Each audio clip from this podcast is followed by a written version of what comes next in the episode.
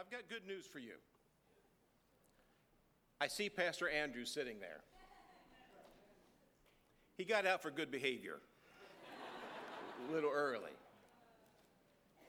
And that good behavior is God's doing. Is God's doing. Well, I'm sorry, it's me again. Did you bring your swords with you? Stand with me to honor the reading of the word, or as the Brits would say, be upstanding. We're in Psalm 19. And those of you that brought your swords with you, you might want to kind of keep them open for a while, okay? Psalm 19. Are you ready? May the Lord be with you. Listen for the word of God.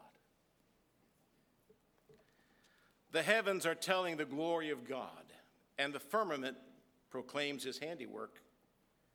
Day to day pours forth speech, and night to night declares knowledge. There is no speech, nor are there words. Their voice is not heard, yet their voice goes out through all the earth, and their wind, words to the end of the world. In the heavens, he has set a tent for the sun, a canopy, if you will which comes out like a bridegroom from his wedding canopy, and like a strong man runs its course with joy.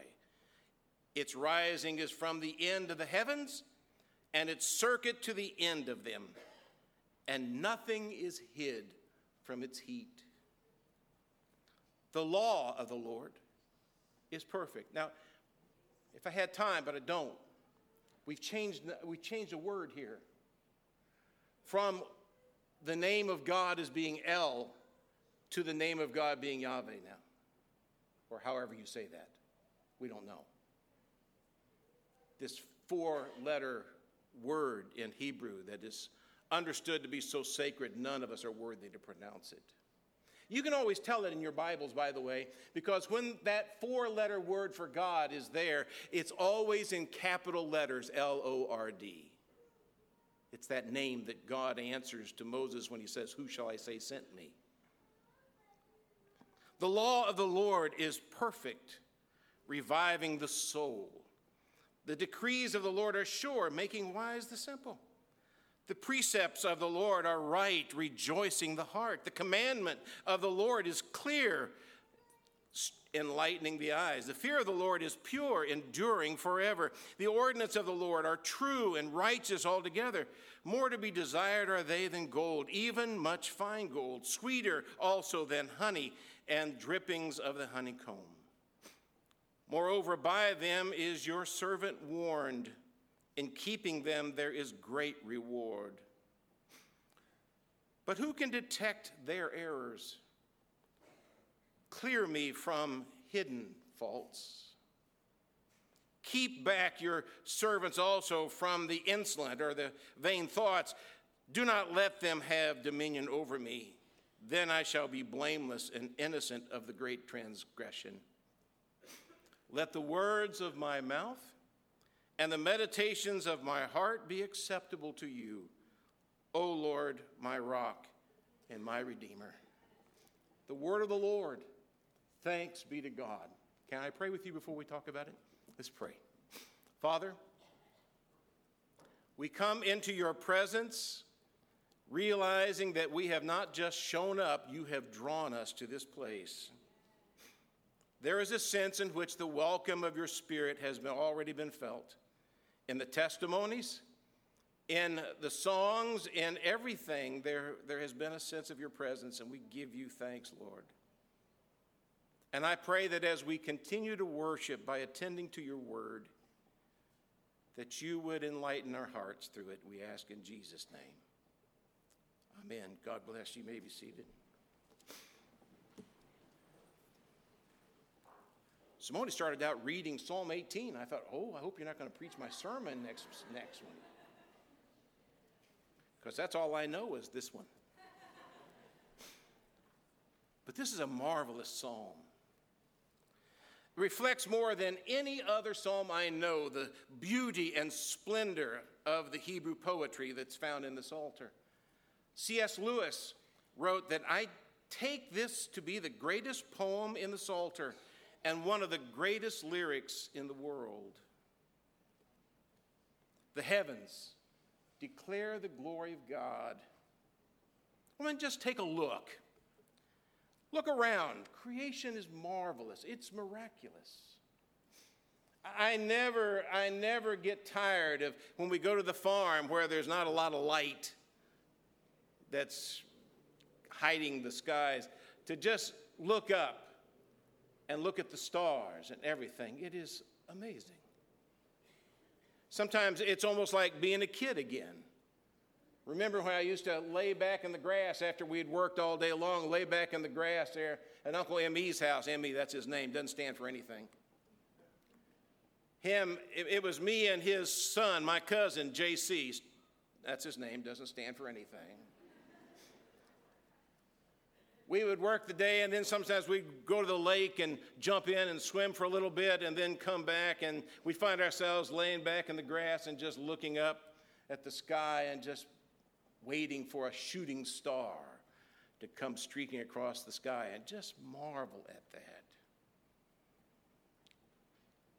To watch as a baby is born, to watch as the child takes its first steps, utters its first word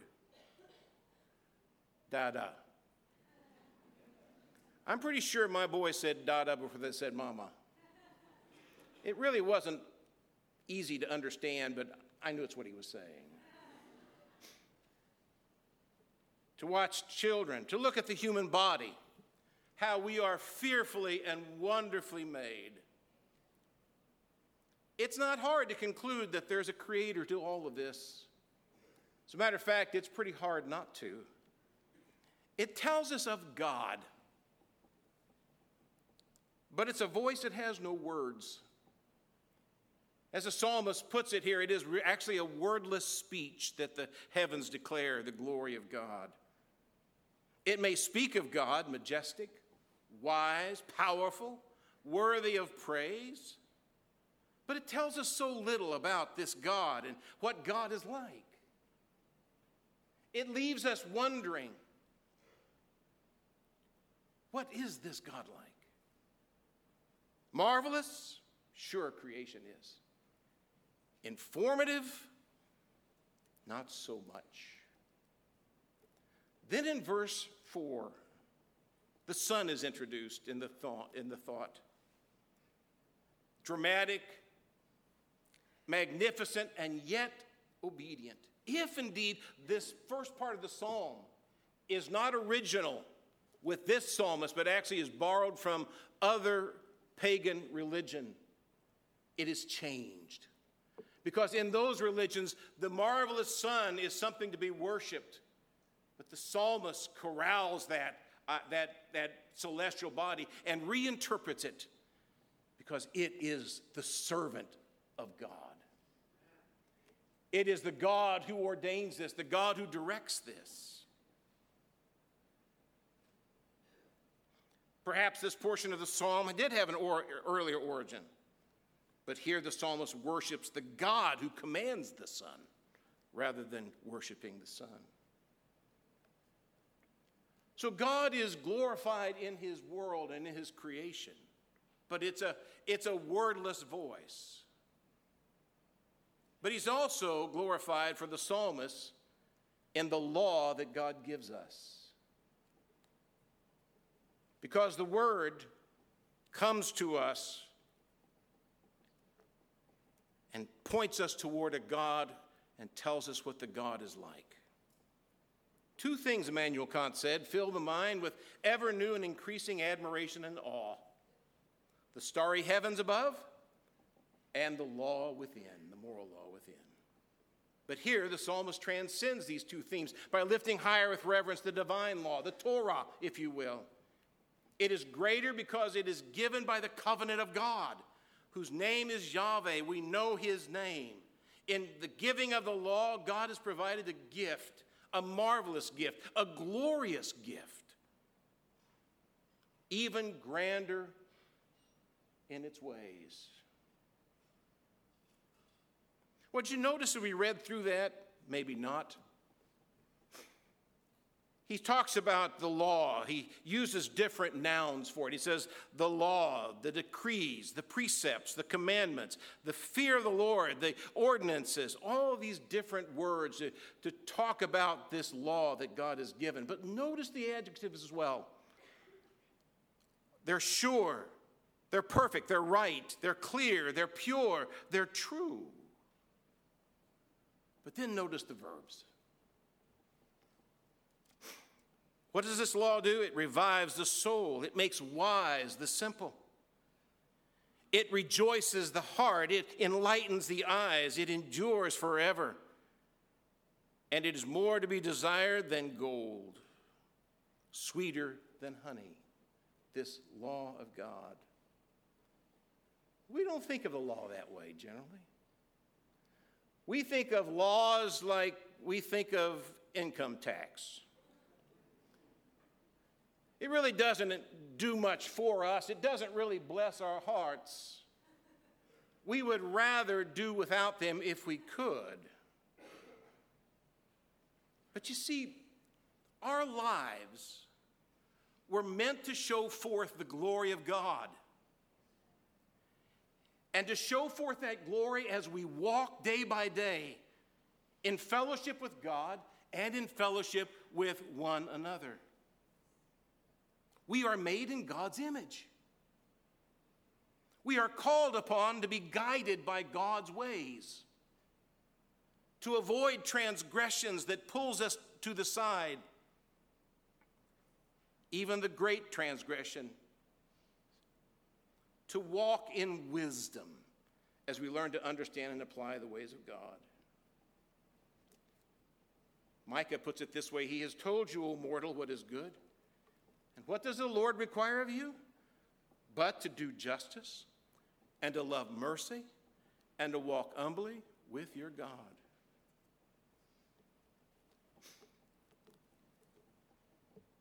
It is hard. Is this working? Did I remember to turn it on? I can't see. Am I okay? What does that mean? Oh, I thought I had. I'll do it again. Is that better? Somebody say something to me, would you? Let me know. No?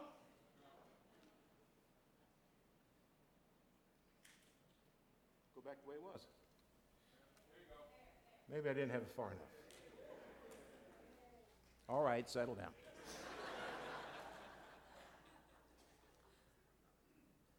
trying to be the person that God wants us to be is impossible on our own. Our own thoughts, our own desires can put us out of, out of balance. When I was a kid, we lived over on Hopeland Street in the west side of Dayton. It wasn't exactly a wonderful area. And mom and dad had bought me a little bike, a little 20 inch bike. And I was trying to learn how to ride that rascal. Things weren't going too well. Dad kept taking the training wheels off, and I kept falling. And I would complain and not get on the bike again. So he worked out an arrangement that was agreeable to me. And that is, he took off one training wheel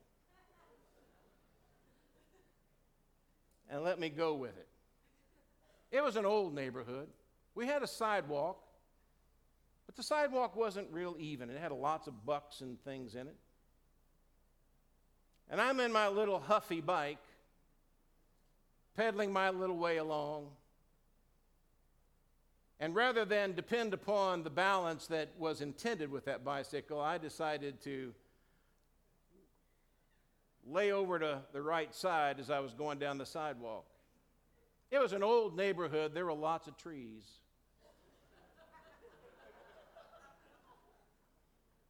And as I'm going along, I'm, I'm doing just fine. I had been getting along with that. Dad keeps saying, Why don't you take the other training wheel off? No.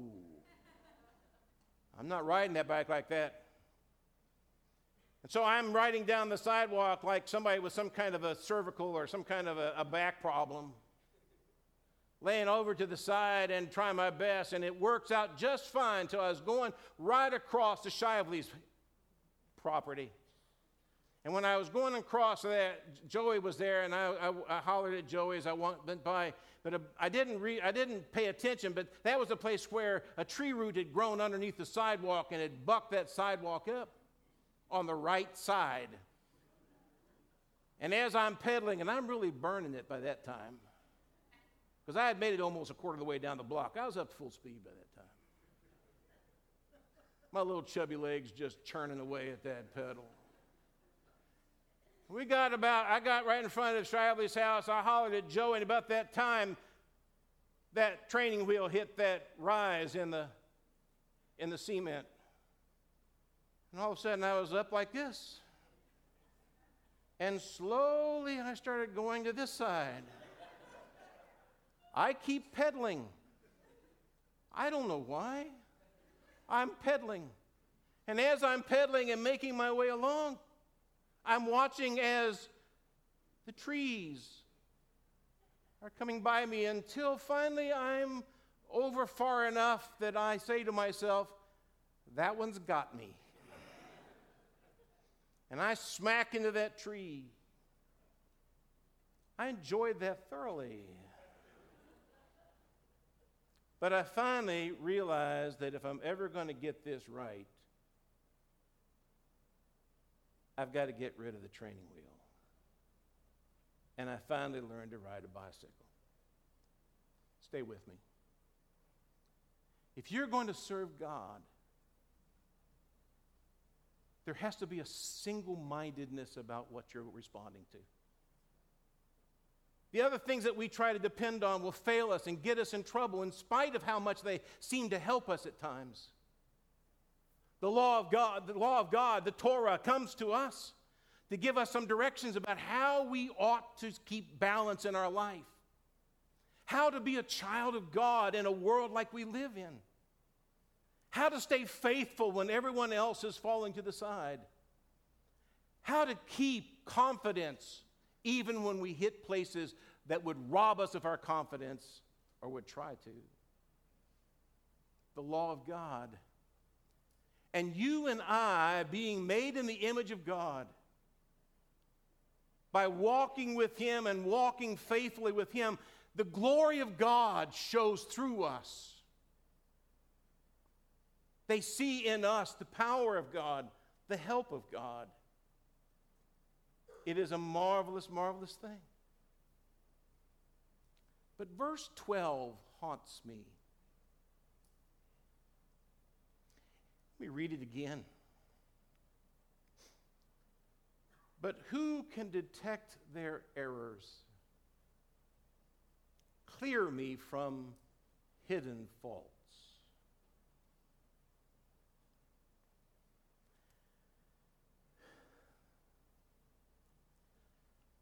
What about those transgressions? Those faults that come in our lives that we didn't intend? Those things that were done in ignorance, those, those problems in our life that, that, that happen and we didn't even know they were happening. We didn't understand where they were coming from. What of those kinds of problems?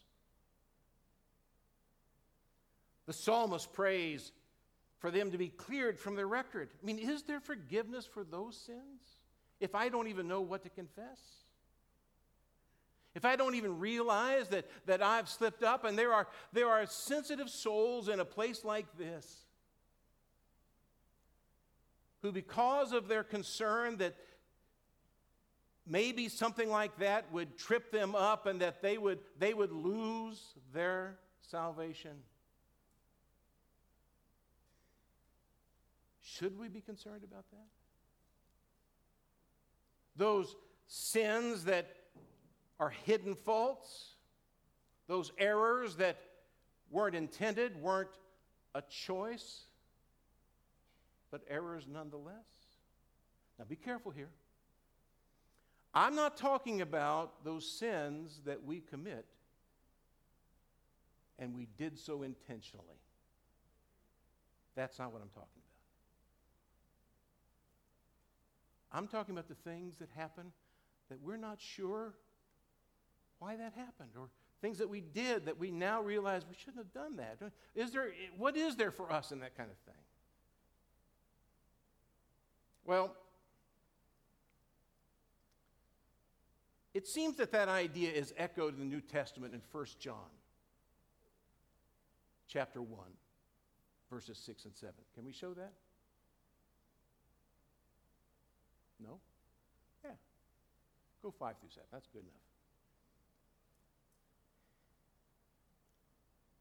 This is the message that we have heard from him and proclaimed to you that God is light and in him there is no darkness, no, not any at all. It's a very emphatic statement there. If we say that we have fellowship with him while we are yet walking in darkness, we lie and do not do the truth. Do not do what is true. But if we walk in the light as he himself is in the light, we have fellowship with one another, and the blood of Jesus, his son, cleanses us from all sins.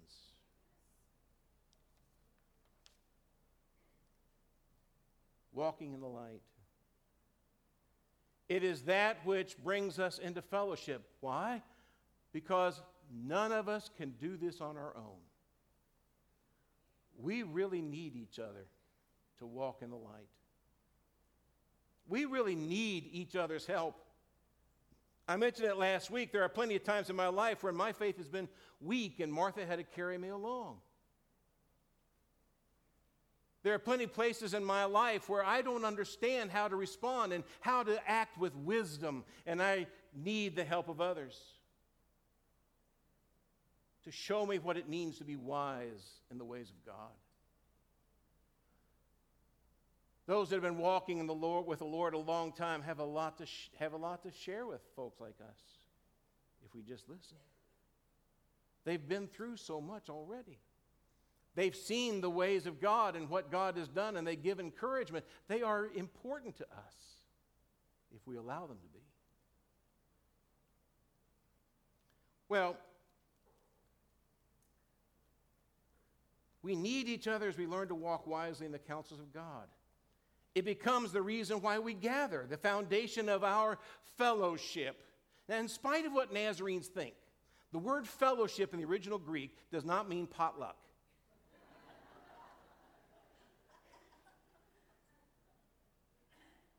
The word fellowship means that there are at least two folk or two groups that have come together and mutually invested into a shared project, a fellowship.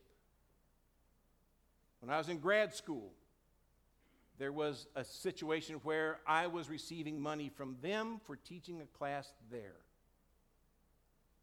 It was a fellowship. We were mutually invested in the process of education, mutually invested, and shared the project in your life. Trying to go it on alo- alone is going to be a problem. You weren't meant to do this on your own. We have fellowship one with another, but stay with it. And the blood of Jesus Christ.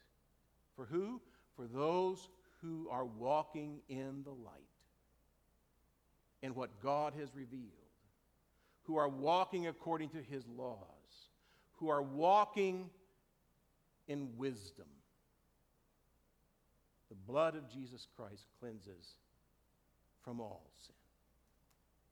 From all sin. The 11th commandment is, Thou shalt not sweat it. Your life will never be perfect. But that doesn't excuse us from giving God our all. It doesn't excuse us for keeping this training wheel on one side of the bicycle, but to be thoroughly committed to walking according to the wisdom of God and walking that together. But if that's what we're doing, His blood cleanses from all sin. I had a fella in my church a long time ago that this was a major problem for him. Every time we had an altar call, he was there praying. He was so afraid that maybe something he had said, or some little decision he made, or maybe even his failure to encourage somebody would damn his soul forever. Some people were upset because he's at the altar all the time. Didn't bother me. I'd rather have a church full of people doing that. I really would. Intent on not letting anything get in the way between them and God and God's ways. But if you're walking in wisdom, if you're walking according to the light God has given you, and you're doing that in the fellowship of other believers where they can help you maybe see things that you didn't see in yourself that can be corrected. If we are walking the light as He is in the light, we have fellowship one with another, and the blood of Jesus Christ cleanses from all sin. Even, even that sin, how's the psalmist say? The hidden faults. May God be glorified in you this week. We're going to sing a song.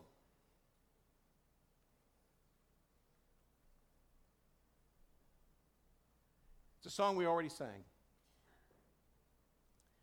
Let this be the closing, and then I'll give benediction, okay? Let's stand together, can we, as we sing.